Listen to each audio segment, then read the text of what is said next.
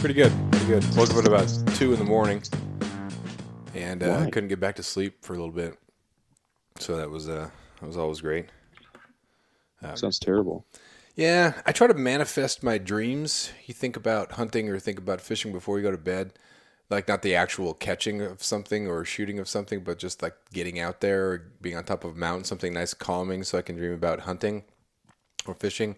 But I end up like having dreams about being a working at a smelting plant or I'm in the parking lot of a library and I witness a murder suicide or something like that. It's like what the hell is going on? So that was you wake up. I woke up at two in the morning. I was just, just heart's freaking racing because, um, yeah, I think it was like a murder suicide, something like that, in a library parking lot. Man, there's some inner demons you were battling. Yeah, I think I uh, read the news too much or watch the news too much. Any at all is almost too much. Yeah, you just plant some bad stuff in there, and so the- then you don't really deal with it, I guess. And then I don't know. I don't know. I'm not too. Uh, uh, do you, do you go to like websites and figure out what your dreams mean? Uh, no, No, there's I, no. There's I- no reason. I am not a middle-aged divorced white woman. Sorry. Some of my journalism students were talking about uh, Facebook moms and just just ripping on them. Uh, they say, uh, you know, hey, stay off social media and, and don't gossip, kids. You know, just teenagers, you need to grow up, and teenagers, this, this, this, this. You know, stay off social media; it's bad for you. And then they say, and then they go immediately to Facebook and proceed to do everything they told their kids not to on Facebook. I was like, eh, that's a good observation. So, uh, how else are we adults pretty jacked up? But it's kind of cool to get that feedback um, from the kids and actually talk to the kids. So, when did um you leave for Belize? Um, April 11th is was my first day off. I think. And then Or what was yeah. kind of the weather like when you left there? Because I was thinking on the way home about uh, asking you if that was like the beginning of the spring thaw, and then you got to miss that, or if it had already uh, been kind of the the Well- melt had already happened. yeah, the winter here was just dragging on, you know, into April, and it wasn't really melting at all. It, we were just barely starting to crest into the uh, warming numbers of above 32. And so when we left, it was still right around 32 in the daytime high, maybe 34, 35, and overnight lows around 15 or so. And so, you know, whenever we came back, which was the 28th of April, it was 45 every day and getting to be 50 every day and everything. And the snow was 80% gone when we came back. Nice. That's And so it perfect was the- It was the absolute best. Yeah. How was Belize? Man, it's got me wanting to buy land there. Oh yeah. I, I kid you not. Yeah, it was a uh, just a fantastic time. The only thing that was kind of tough is like, you know, for the interior here, that April time frame is like the best time to go out of here. But specifically down in there, April and May are their hot months, and so it Mhm. was hundred degrees every day. Whether you were on the beach, in the mountains, you know, the only thing that the beach had going for it was that there was water that was very warm, like a warm shower, and a stiff breeze all day. Hmm. That made it very enjoyable. How did the kids like it? As you had them out of school for a little bit, and we talked about this previously on one of the podcasts about uh, you know pulling kids out of school, having educational opportunities, experiences. So, how did they take to an environment? Had they been in anything close to that before? You know, we've taken our son, who's now seven, to Hawaii before. I think the last time he was there, he was maybe three, maybe two and a half. I don't, I think probably close to two and a half. Um, so he has been in it, but you know, Hawaii is a lot more mild. Yeah. It's it's like 80s every day type of deal, whereas Belize was you know 15, 20 degrees warmer. And what But, about uh, what about the cultural the- stuff? they did great. You know, Belize English is a first language. Um, you know, being in Alaska, it, the truth of it is that you know there aren't a ton of minorities everywhere you go. Um, so you know, going to a place where we were, it was a very stark difference that we were the minority, and you know, my kids mentioned stuff about it, not in a negative way, but just like, whoa, there's you know, not a lot of white people here. It's like, yep, you're right, because we're you know, in a different country. And so it was kind of that was one interesting aspect that I was at the front of my mind at times when we were navigating through cultural differences and stuff and um and of course some of it was played up in some areas for touristy Mhm. reasons whether we were in a border town in Guatemala at, at a big Mayan ruin or you know at a big flea market where people are trying to sell like traditional type of things and stuff and so but they did really well you know um, Belize English is a first language, so things were kind of easy to navigate for my kids and us. Um, Guatemala was a little bit different, but the whole thing was great. I've never been down there. Uh, haven't been over to Europe. Went to Guam to visit my brother when he was stationed there. But uh, other than that, just been uh, Caribbean, Jamaica, Bahamas, Canada. But uh, yeah, I'd like to. We'd like to go down there and do some bone fishing or something like that. We'd like to go to Europe. We'd like to do a whole bunch of stuff, but we'll see what happens first.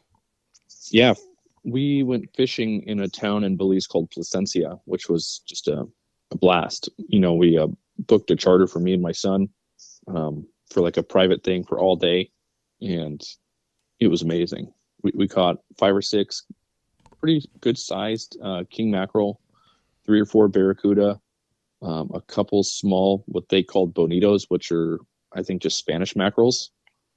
Um, they're like a baby bluefin tuna pretty much. And you know those were about the size of a football that we cut up as bait for the barracuda. And then we caught this one interesting uh, fish called a lizard fish.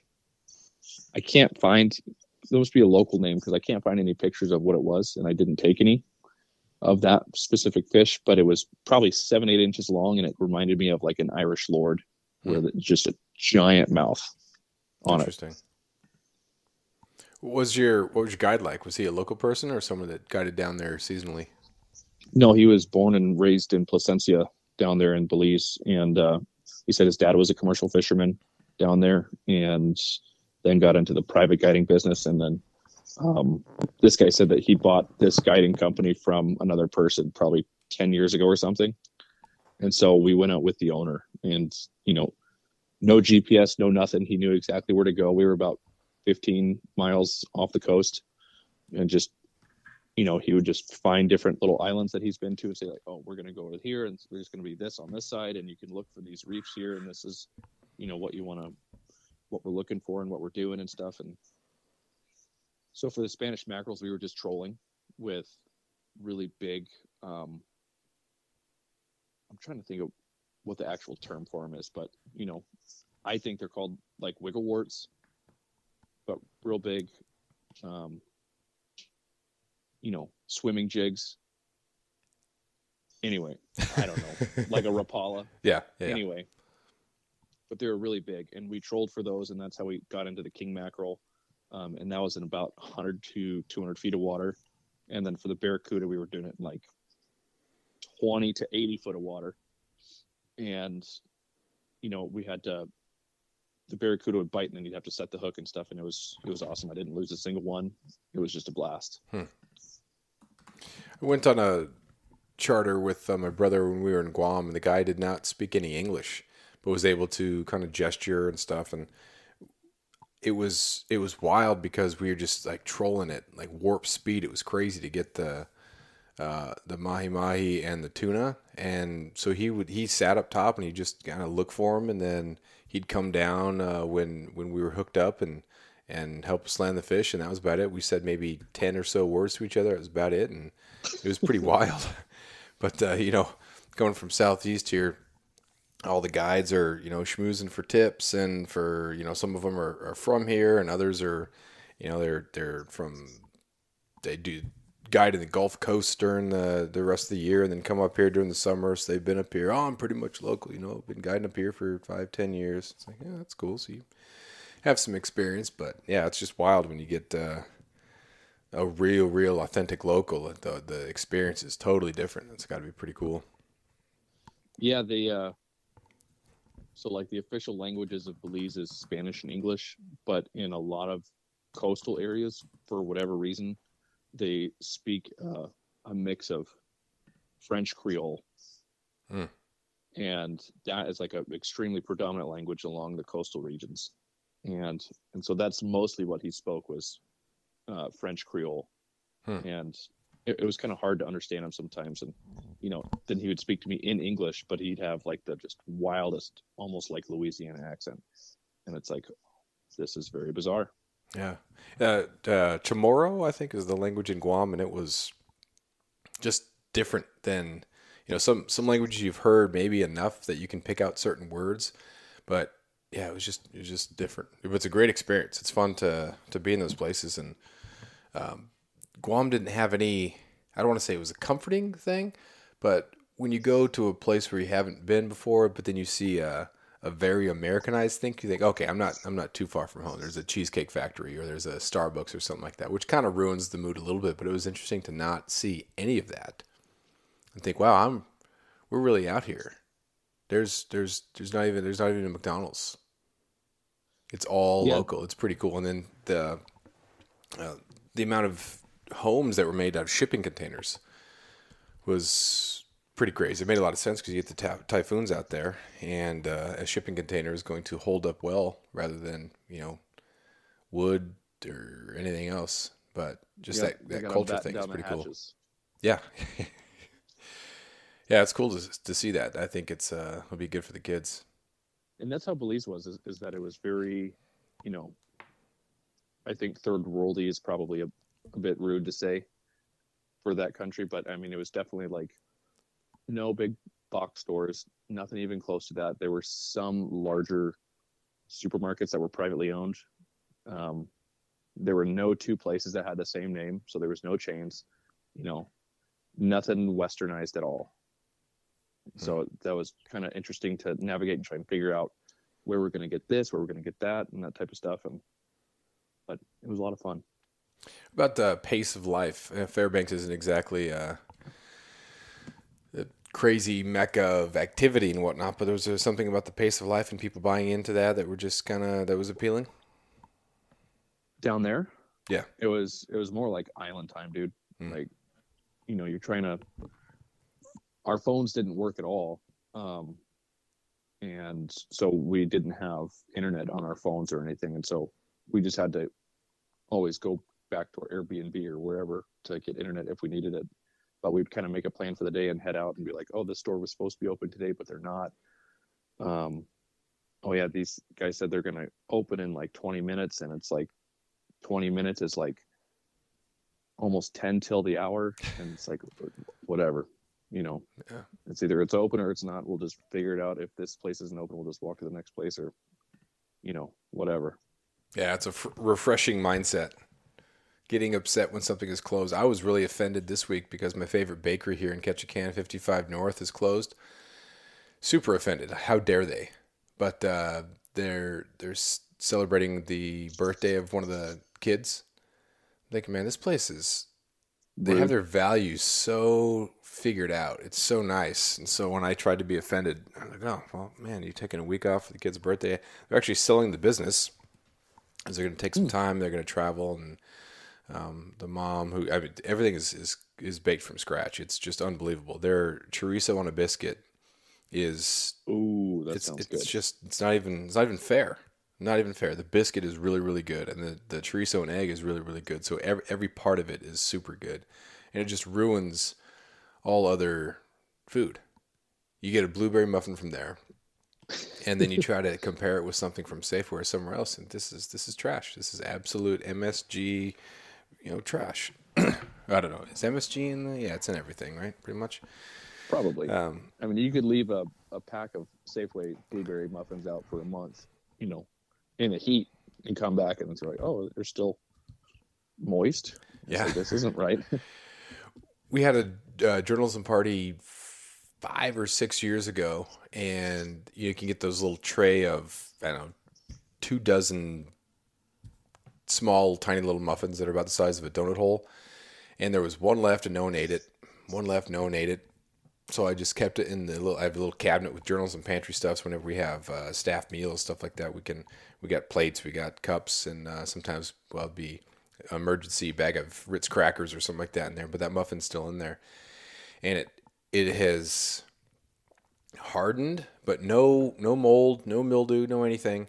It is just hardened to this just it's like a fossilized version of a of a cupcake eh, or a, of a of a muffin, and it's pretty it's pretty gross. It's almost like the uh, the journalism mascot at this point. It's pretty pretty gross, but it speaks to the fact that there's a lot of preservatives in there. If the thing doesn't even change shape, it just dries out and hardens. Um, that's not that's Think not about good. what it does in your body. Yeah, yeah. The body doesn't want that. Doesn't need that.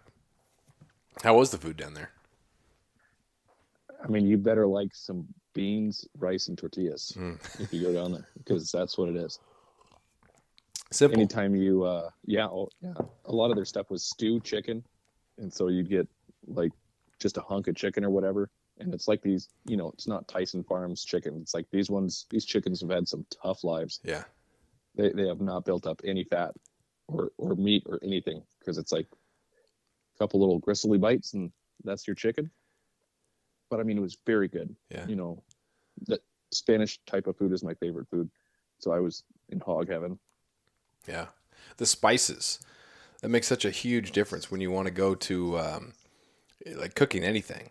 And Abby's been really good about uh, like for our fish tacos and for our, our venison and and uh, caribou, just getting like good spice profiles, I guess, or or whatever it is, and just like what flavors go best with this. It's pretty easy to just throw some some barbecue seasoning or something like that on it, or something very simple, or same thing with fish. Just go like a lemon pepper or something. But uh, testing the diversity of the meat's pretty cool, and just finding these different flavors and the spices. And that's one of the things that I've noticed in some of the really good restaurants is the complementary spices. And yeah, it's chicken, but it's seasoned in a way that makes it uh, fresh and new and exciting.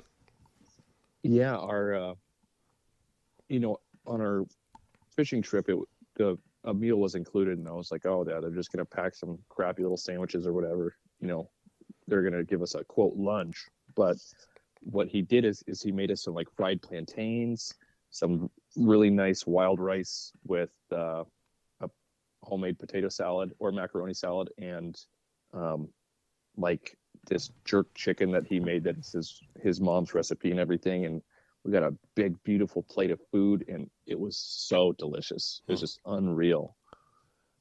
There's a book, uh, The Optimist by David Coggins, and he talks about fly fishing down in Patagonia and the lunches where the guy the guide would get out a table, put a tablecloth down, and there'd be sausages and there'd be meats or different meats, and there'd be cheese and there'd be bread and there'd be wine, and this was your meal on the side of a of a river in Patagonia. It just felt Man, that's different than a, like a sandwich or something like that. That the wife made some sort of egg salad sandwich that's uh, better than uh, better than a gas station, but not by a whole lot. Man, that was yeah it makes me want to go down there. But it's that's one of those elite sort of areas, and the culture is different. You have a full on lunch and you have a siesta. It's not about fishing the entire day. You still fish your face off. It sounded like, but uh, you have this really nice rejuvenating lunch, and you're relaxing and you're enjoying the uh, the lunch as its own thing, not just a small break from the fishing. It's a an experience in itself. That sounds pretty fun. oh yeah and you know what's really interesting out there is that there are tons of different sized little islands out there that are just either privately owned or they're mostly privately owned and so you would see this one that's like maybe i don't know the footprint of like a, a child's or a kid's soccer field and there'd be a house out there It just a various stages of being built or ruined by weather and stuff and so um, my son really wanted to get some really cool seashells and uh, try and find a conch shell and stuff to to bring home. And so the guide took us to one of these little islands, and the whole island was like nothing but shells. Like that's what the island was was just various shells and unfortunately a, a lot of plastic trash that had, you know, just Mm. kind of roamed around the ocean. But anyway, we went out snorkeling out there and saw a bunch of really cool little fish and you know there was probably like six or seven hundred conch shells of various rates of decay and stuff and so he got to have his pick of some and um, our guide went down and grabbed a, uh, a conch with a, a live little queen conch i think they're called um, we brought it back and he cracked it open and cut it up and we ate it fresh right there Nice. That's awesome. it was it was awesome So you're saying you're looking at land there? I mean, pipe dream type stuff. I Yeah. still need to build my house. Well, there's So- a. I'm on uh, Remax Island Real Estate right now, and there's a, is a, a desirable beachfront property at Secret Beach. Five hundred and ten thousand dollars. What a steal! Yeah, what No. a steal! You're right on that. See how big the lot is. It's uh, After years of fine print contracts and getting ripped off by big wireless providers, if we've learned anything, it's that there's always a catch. So when I first heard that Mint Mobile offers premium wireless starting at just 15 bucks a month, I thought, what's the catch? But after talking to them and using their service, it all made sense. There isn't one. Mint Mobile's secret sauce is that they're the first company to sell wireless service online only. They cut out the cost of retail stores and pass those sweet savings directly to you. For anyone who hates their phone bill, Mint Mobile offers premium wireless for just 15 bucks a month. I was hesitant about having to get a new phone and a new phone number, but with Mint, you can use your own phone with any Mint Mobile plan and keep your same phone and your same phone number along with all of your existing contacts. Mint Mobile gives you the best rate whether you're buying for one or for a family, and at Mint, families start at two lines. All plans come with unlimited talk and text plus high speed data delivered on the nation's largest 5G network. Switch to Mint Mobile and get premium wireless service starting at just 15 bucks a month. To get your new wireless plan for just 15 bucks a month and to get the plans shipped to your door for free, go to mintmobile.com slash waypoint. That is mintmobile.com slash waypoint.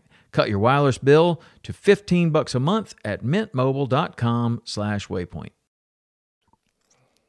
the law 75 feet of beachfront, 135 feet of depth. This parcel has been recently surveyed and marked. This doesn't say like how big. Size is 75 by 135. That's very tiny. That's Yeah, like- a couple te- They're- tens on. They're they're not even given a a uh, an acreage because we're less. Well, well, there you go. Half half a million dollars. Looks pretty nice. How Yeah, was the? for five or six days in a mountainous region, and uh, we stayed with at an Airbnb that was owned by um, a couple from Minnesota. Oh, And so I was picking their brain and stuff about like, oh, what's what's the cost of living here? You know, are your taxes really crazy? Are your electric bills high? Whatever. And they're like, yeah, our taxes are really crazy. It's nine dollars a year, nine U.S. dollars a year oh man, that's crazy. for for an acre of land that's has uh, riverfront. Jeez. So they have a, a river on one one side. What was interesting is they said that 30 feet from the high water mark is public property, no matter if you own that land or not. Hmm. And that's like a rule for the whole country. And so he's like, Yeah, we've had some locals come by and be like, You should really build a barbecue pit down here by the river. And he's like, No. Huh. Yeah, man, it's it's. I've gone down this road a couple times about where to invest because real estate's always a good investment. But then you want to get something that, that you're going to use, and then if you're going to use it, why would you sell it? Maybe or maybe you would sell it later. Hold on to it for how long? And you kind of get in that game. And that yeah, there's some lots south of town here that be cool to to be able to take a skiff out there and stay at a cabin or camp or something like that. But then you think, well, if it's not somewhere that's super unique, if I can't go there and then put up a lot of fish, if it's not really close to really, really good fishing, then why have a cabin there? And if it's just in one spot, then you're going to go to this cabin, one location, and maybe it'll prevent you from exploring different areas. You just tuck yourself out of it. Then there's the just buy it, sit on it, wait, let it uh, accrue or uh, gain interest, and and I don't know, man. It's such a it's such a tough thing to do, especially when uh, you just finished one house and uh, can't be thinking about the next one. But maybe I guess you can. How's your house coming?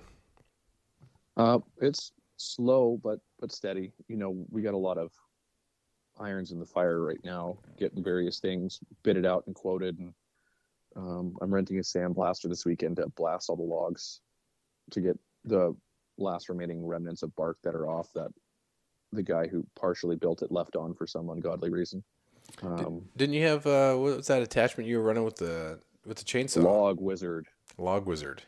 Yeah, so I, I peeled all the logs that you know we put up but all the logs that were already up still had all that bark on it. Oh, okay. Um, and so we've been trying different stuff like a big angle grinder, trying to grind it off with like really rough sandpaper, and that works, but it's super labor intensive. We've tried getting various types of chisels and different uh, bark splitters and stuff, but nothing really seems to work. So this sandblaster is kind of like my last ditch effort before I sit there for a long time with uh, a wheel grinder, just grind my till my eyeballs bleed. Yeah. How's the progress coming? At what point are you at? So right you, now you got the upstairs done. When we were there last summer or last uh, August, um, you were still constructing the lower room, and then you put the we put the logs up top, so you were able to build the second story. So the second story got done before winter, right? Yeah, the the roof got shingled and finished in November. Um, and so that kind of buttoned it up for the season. And then so far we're I'm in the process of routering out all the window holes. Um, we're gonna get it painted probably in the next two weeks, hopefully. Um, I had a buddy come and beef up my foundation just because it was on pier blocks, and that's Mm. not pier blocks are rated for 800 pounds, and so even with nine of them, that's that's way underrated. Yeah. So we just got the foundation redone. Um, gonna get it painted, and then next week after I sandblast, clean it all up, put the subfloor down downstairs, and then start sealing and chinking the logs on the inside and outside and stuff. And so that's the next part.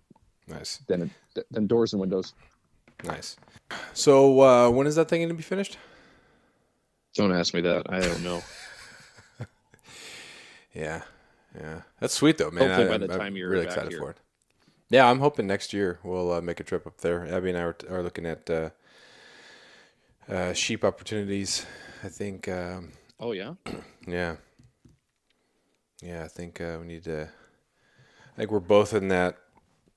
We need to do it now. We Need to do it sooner. Um, once the years start stacking up, then who knows what happens. So Yeah. Um, I'll, I'll give you a report of of my hidey hole yeah, after after this fall. yeah, pretty um, pretty excited to see how all that stuff shakes out. I'm excited for Ryan and his uh, caribou hunt up there too. Yeah, he finally got. Um, he texted me yesterday about the airplane guy. Finally got back to him, and Oh. the the price had jumped up almost hundred percent from Oh, wow. whenever Steve and I went in 2021. I don't know if we got a good deal because I've been flying with him for a few years or what, but you know, it was like um, 1700 for me and Steve to fly in and out, and it's 2800 for him to fly in and out now. Jeez.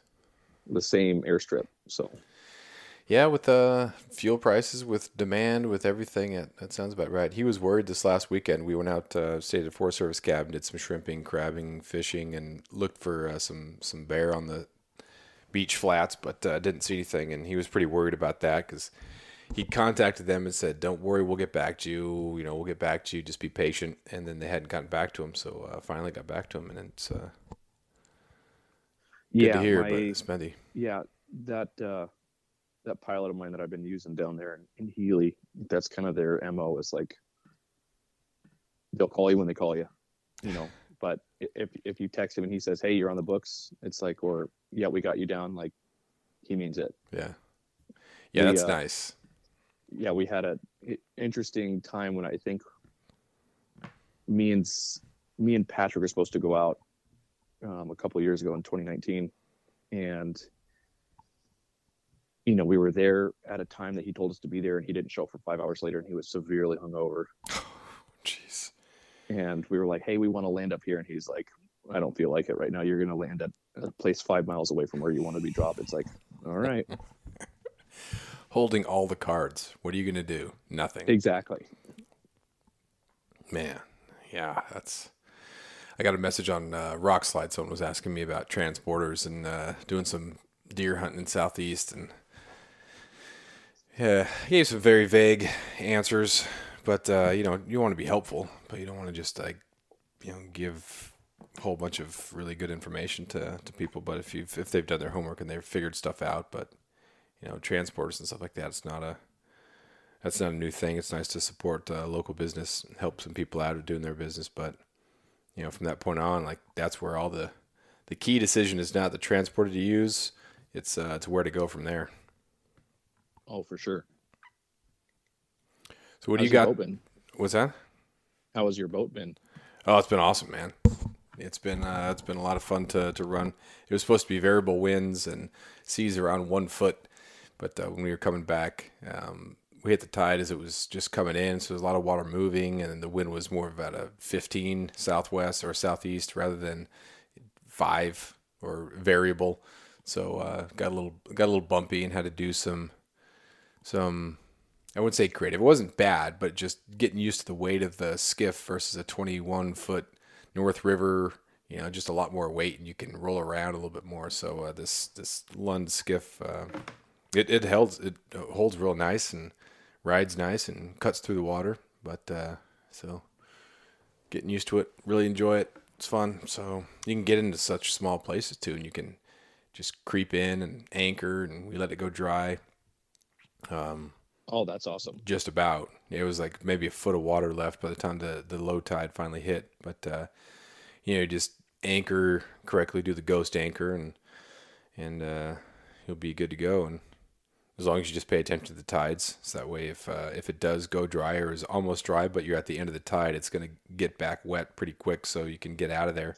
But if you don't pay attention to it and you're you know halfway through the tide and you go dry, then you're going to be there for a long time. So. Um, Yeah, yeah, it's, had, uh, it's super fun. I, I was down in Valdez five, six years ago with with a friend of a friend, and he did the ghost anchor thing, and then he had a, a canoe stashed uh, way higher than uh, high tide. And so we dropped off and made a big base camp and stuff, and took the canoe out in the flats and stuff. And yeah, we got into a couple bears, and it was a lot of fun doing it that that way. Yeah. You doing spring break this year? Or is it No, all house? Just all house. Yeah. And trying to save up my with me blasting through three weeks of leave at work, you know, I gotta save up for um sheep season. Yeah. Yeah, that's uh it's a fun fun start of the year hunt, getting out there, looking at those grass flats, looking after bear. Abby's somewhat motivated. I'm somewhat motivated, but we definitely want to get out there and at least look at the it's such a nice chill hunt. Just glassing, just hanging out, just excited to be back out there after enduring the cold, stinking winter. Cold and dark, and so that uh, evening sits on the beach are, are pretty fun. Is the topography of Ketchikan the kind of very similar to Valdez where it's like as soon as you touch the land it's just straight up?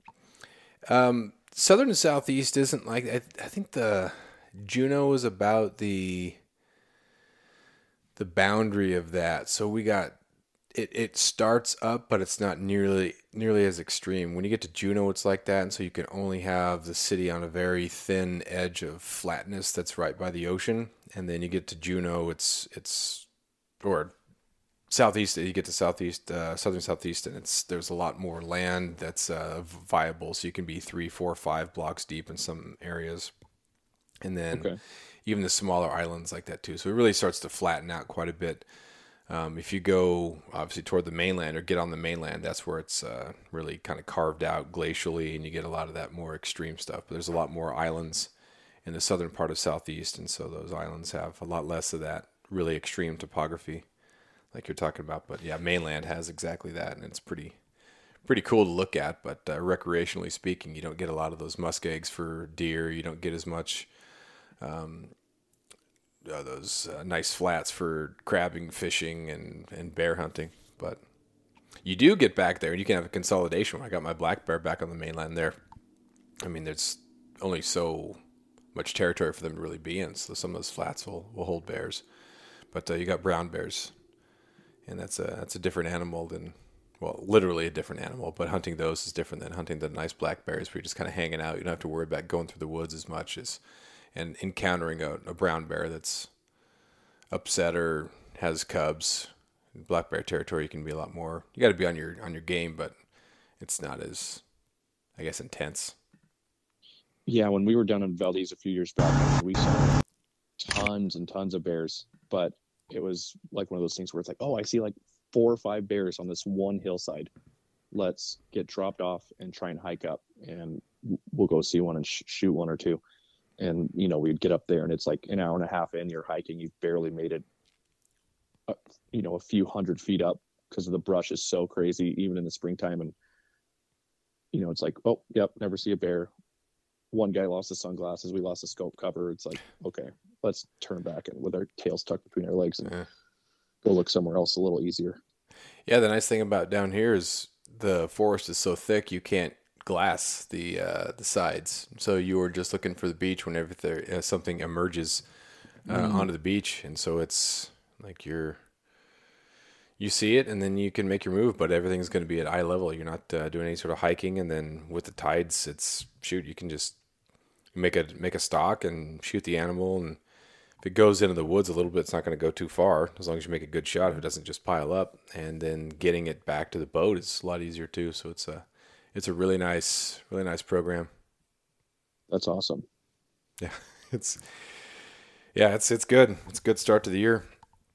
So you got I know uh, Steve is. Oh, go ahead. no you no you're talking about Steve. What's he doing? Yeah, he's going out uh, back down to the place in South Central um, that we've gone bear hunting, and he's taking Seamus out this year. And I got invited to go Memorial Day time, but uh, can't swing it this year. But hopefully they get a, a nice bear or two out there, and hopefully Seamus gets his first bear, which will be pretty sweet. Yeah, that's awesome. What does he uh, shoot with? I I'm trying to think of what I, I don't know if he has a 243 for Seamus or a 30 six or something. Fairly manageable for him, but I know that he he had a buddy here in Fairbanks who was a pretty avid reloader, and he got Seamus set up with like a several dozen rounds of you know a, a kid load that Seamus can shoulder a rifle pretty well and stuff. He's only 10, Mhm. so I think Steve's pretty confident in the rifle and Seamus is shooting and stuff. So Nice. Yeah, that'd be cool. What do you shoot for your bears? Um, past few years, man, I've been using my six five Creedmoor Hmm. for everything. Oh, you use a six five. I make sure to wear a big bright pink bandana. Uh, that's got to be one of the stupidest things. It's funny uh, whenever Tyler Freel posts something, even a reference to that, people just jump on that. Like of all the things, of all the things, the amount of I mean, it's a- garbage he has to deal with when uh, he posts an article for out, outside or outdoor life, and it's crazy. Just that boy crazy. takes shit posting to a whole nother level. I mean, he's like a for people posting stupid shit. He's like a, you know, water off a duck's back for that, and he's like, here's why you are retarded. Yeah. This is why your argument is so stupid. Yeah, and then they just they don't even they're not even aware enough to know that they've been owned.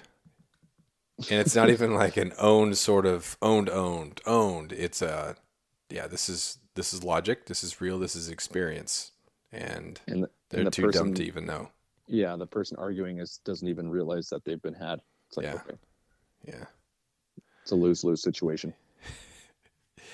Yeah, but uh, good for him for you know there are a lot of people just stay out of the stay out of the comments, so at least he provides uh, some good stuff, uh, good stuff on there to read. Yeah, I've been really enjoying my rifle the past few years. I mean, everything I shoot dies, but the bullet performance that I've chosen and I have a lot of ammunition for, which is a Hornady 143 grain ELDX bullet. It doesn't ever mushroom out. I've shot stuff out to 380 yards um, and as close as 50 yards with it. And it seems like every single shot is a complete pass through and the bullets just seem to fragment inside of it. It never mushrooms out. So that's been a bit disappointing, but you know, shot placement's there, Yeah. fortunately, and everything dies, but it's it's not the performance that I really want out of that bullet. Yeah. Yeah. Oh, he had a post um, April 3rd about uh, black bear hunting cartridges, and there's a comment that he did not respond to. Uh, Why did you kill it? yeah, no need. No need. I'm just to leave that one there. But yeah. Yeah, whatever works, man. Whatever works, whatever you're comfortable with. That's, that's such a huge thing. Such a huge deal. What um, you go uh, bipod for your uh, for Creedmoor? Do you have shooting sticks, or where do you go with that? No, I, I do own a bipod. It's one of those Harris bipods that are like 40 bucks and they're Mhm. like a, a solid pound. But I, I have one. I don't really use it. Um, most everything that I've been taking it on hunts with, you know, I'm, I either have a backpack to post on it or I lean it over my snow machine Oh yeah. type of deal. And so there's there's kind of no need for it. Yeah, yeah. I had that. Uh, that bipod was really nice for the caribou hunt in um, March of a couple years ago to be able to sit and really get steady because we were away from the snow machines and then didn't have a pack. But um, yeah, I just got one of those Spartan ones that have the magnet. Oh snap! Yeah, that, that seems pretty cool. There are a couple spots up in the Alpine where you just can't quite get high enough on the pack, and so if I go that on top of a pack is really what I'm thinking. Ryan has one. I just just seeing what how how easy that is and how nice it is to. It, it's super light, and then because it is just a strong magnet, you can take it off super easy. You don't have to worry about lugging this thing that's going to get caught on brush and whatnot when you're going through. So. Um, looking forward to, to using that this year, and then um, or maybe Abby will end up using that one, and I'll have to stay with that old one, bulky one. But yeah, it just seems like a seems like a good idea. Oh yeah, they definitely have their applications. That's for sure. Especially with those Spartan ones. I mean, you get what you pay for. Those things are slick as can be, super lightweight.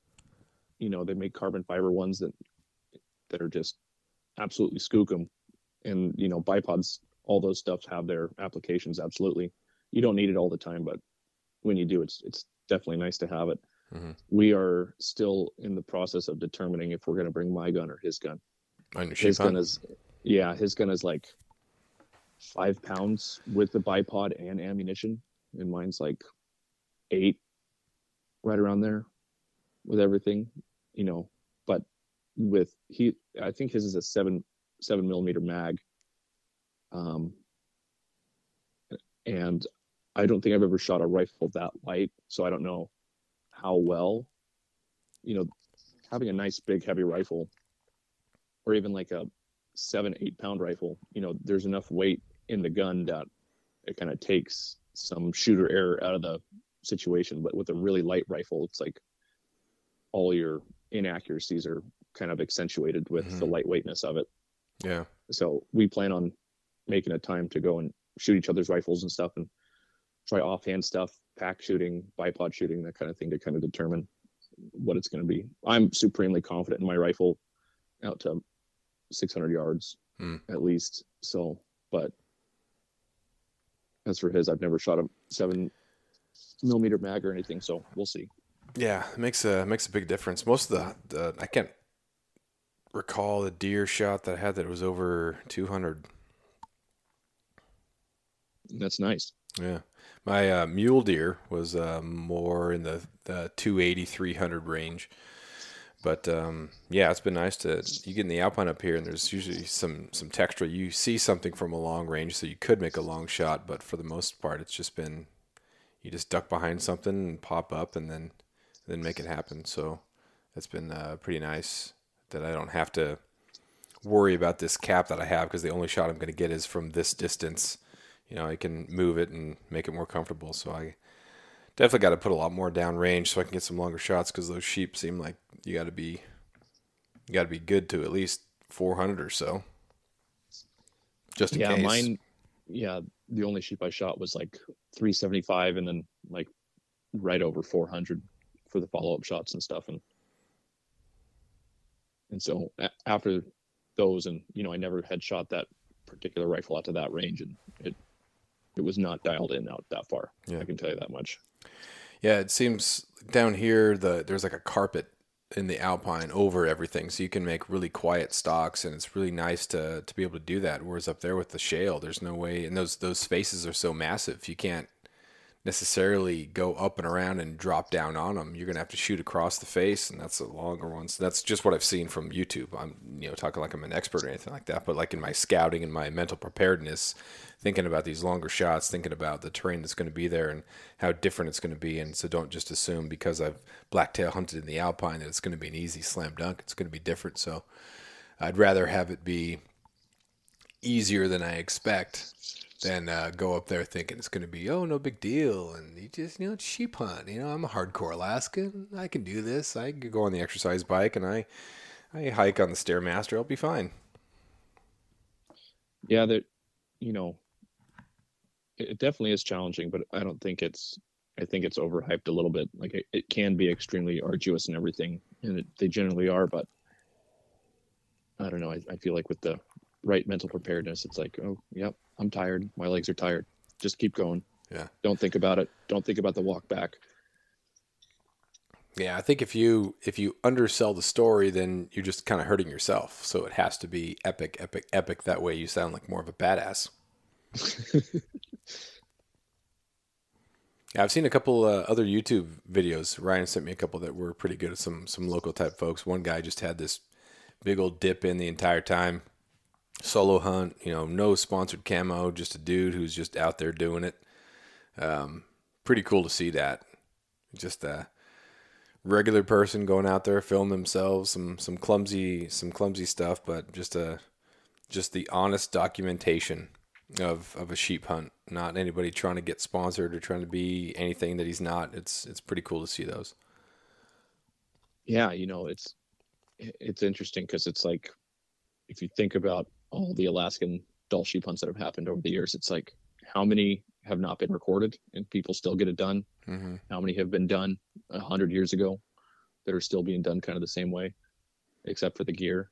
But you know, people still hiking, yeah. people still getting in there and shooting them with whatever they have and getting it done. Yeah, I got some uh, a coworker who's shot like a dozen sheep with him and his son, and I try and send him or get pictures and stuff. I'm like, hey, let, us see some pictures. He's like, you know, I didn't take any photos in this hunt at all. You know, we got one, but I don't even have a photo of it. Here's it at my house, but that's it. It's such a refreshing mindset. It's so cool yeah, to to see that and you know, with the explosion, we've talked about this a lot, and it's one of the issues in the in the industry is you're selling things and you want people to go and have these experiences, and you hear about them, so you want to go, but at the same time, you know, you're are we in ten years going to be worried about you know other closures or, um, you know, I, I, don't know. There's there has to be a, a thought of the future. If you're not thinking about the future and what the consequences of all this content are, then, you know, I don't know. I think that's I guess it's not a responsibility, but it would probably be a good ethical thing to think about. What's the what's the consequence of all this stuff, and can we get back to just having a good hunt and not documenting it? But people like yeah, me, man, people like me with podcasts and writing articles, ruining it for other people. Yeah, that that's kind of a, a tricky area to navigate for sure, because you know,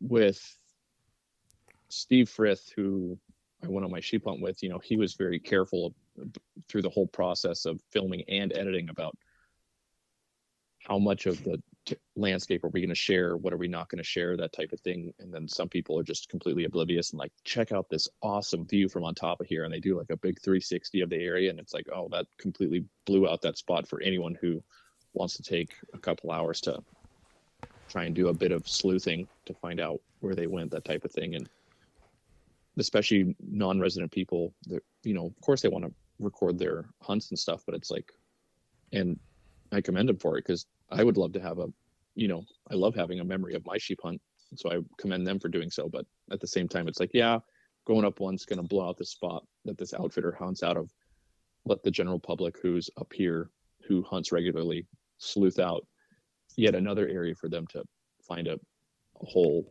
for to go in for sheep and it's just it's a tricky situation for sure. Yeah. Yeah, you can't begrudge people for wanting to tell a good story, but at the same time, it'd be nice if they were maybe a little bit more courteous of the local person. And I, I, think you and I talked about this exactly uh, the last podcast. Just to, I think I, I was maybe too excited about sharing sp- more specific details. I wasn't super specific, but I definitely started thinking and, and looking at other people and how they told stories and think, well, they didn't, they left a lot of stuff out here. And like, oh, that was on purpose. That was, I mean, there was, okay, I got you. I got you. So it's, yeah, it's nice to, to have that uh, figured out before you realize, you know, in some cases you can't put the genie out of the, uh, take the, put the genie back in the bottle. Mhm. And there's Absolutely. um, I think especially with with uh, Southeast Alaska Steelhead, there's a river that is on everybody's radar, and that's the big one that everybody goes to, and it's just crazy with crowds. And so a lot of these other rivers that you're fishing, like man, I I want to share and talk about it, but uh, not reveal it in a way that's going to get more traffic here, because that's the thing. Like you can market that. I can make my my YouTube video. You know, get a lot more clicks and hits and, and shares and whatnot if I reveal a lot of details but uh, then I'd be corking myself, so I don't want to do that. And I don't know. So, what uh, what's the that closure on the um, for the sheep? What did they close last year? It was the west of the Sag River or west of the road. What was the what was that closure? It was like 26 unit. Um, I honestly I don't know, but it, it's up there where there was a lot of people who were. I think it was north of the Brooks, was the area up there. Um, that was closed for sheep hunting, even for residents, and so there's a lot of people up in arms about that. Rightly so. But yeah. Yeah, that was weird. Just When we were driving up there for the caribou hunt, we saw the signs, and people had obviously made plans to go up there, and may have already been up there, and so there were these signs that said, "Yeah, it's it's canceled." Um, that would have been incredibly frustrating if you were up there and you'd paid all the money, and then uh, they closed it down. They closed it pretty close to the season. Oh yeah, especially for you know uh, guides where they have to book sheep hunts sometimes three, four, five years in advance, and then they're getting ready for a season. All of a sudden, they got to refund, you know, a whole season's worth of clients. Yeah, they uh, closed it Tuesday, July 26th. The Federal Subsistence Board closed it. That was for portions of 24A and 26B. Wow. Population experienced an apparent decline between 2012 2017, primarily due to a series of difficult winters, but since 2018, sheep numbers appear to be low but stable. The federal subsistence closure will be in effect from July 26, 2022 to June 30, 2024. See, when it says low but stable, that word stable, it's like, okay, there's no reason for this now. Yeah. It, it's like if it was low but and not stable, it's like okay, you have some management wordage verbiage in there Mm-hmm. that indicates that maybe there is a reason to close this. But if it's like oh, it's low but stable, then no, it's it's a crazy federal overreach. Yeah, it's not a high blast hunting, unlike the the forty mile caribou herd, where all of a sudden things get out of control pretty quick.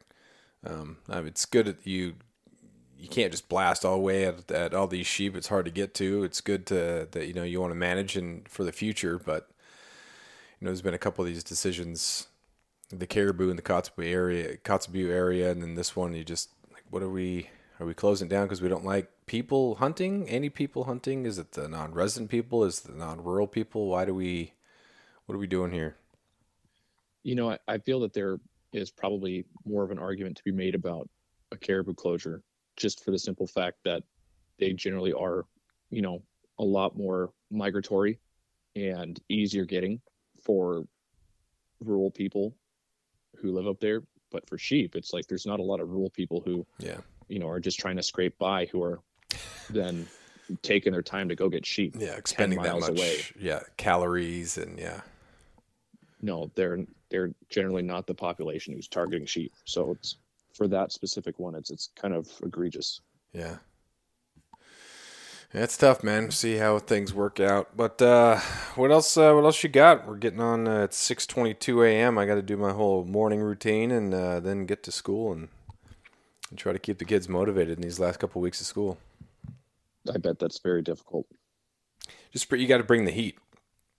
As soon, as soon as they they sense that you are excited for summer too, then uh, it just it becomes hair braiding and text messaging and gummy bears. So it's it's not you gotta you gotta keep after it. That actually happened in my six hour class yesterday. There was there were two kids that were braiding hair. What in the world? There were two A students, and they had like some uh, audition for the the ballet after school. And I was like, "Dad." so one girl was like working on her presentation while she was getting her hair braided. So I was, like, well, I, I can't be too mad, but it's pretty ridiculous. And I made it very known that I thought it was totally ridiculous, and there were no standards uh, anymore, and that uh, their futures were at stake because I had no standards for them. but yeah, I don't know. So, all right, man. Well, always good to talk to you. Appreciate uh, Absolutely. appreciate everything, and uh, glad you had a good time in Belize. And we'll uh, we'll share some some potential properties we'll go in on. Um, maybe find a nice uh, ten by ten square of uh, beachfront property. You could put a Yeah, we we can get a big six man tent there and huddle up. yeah, perfect, cool. All right, man. Take care. You too. Later.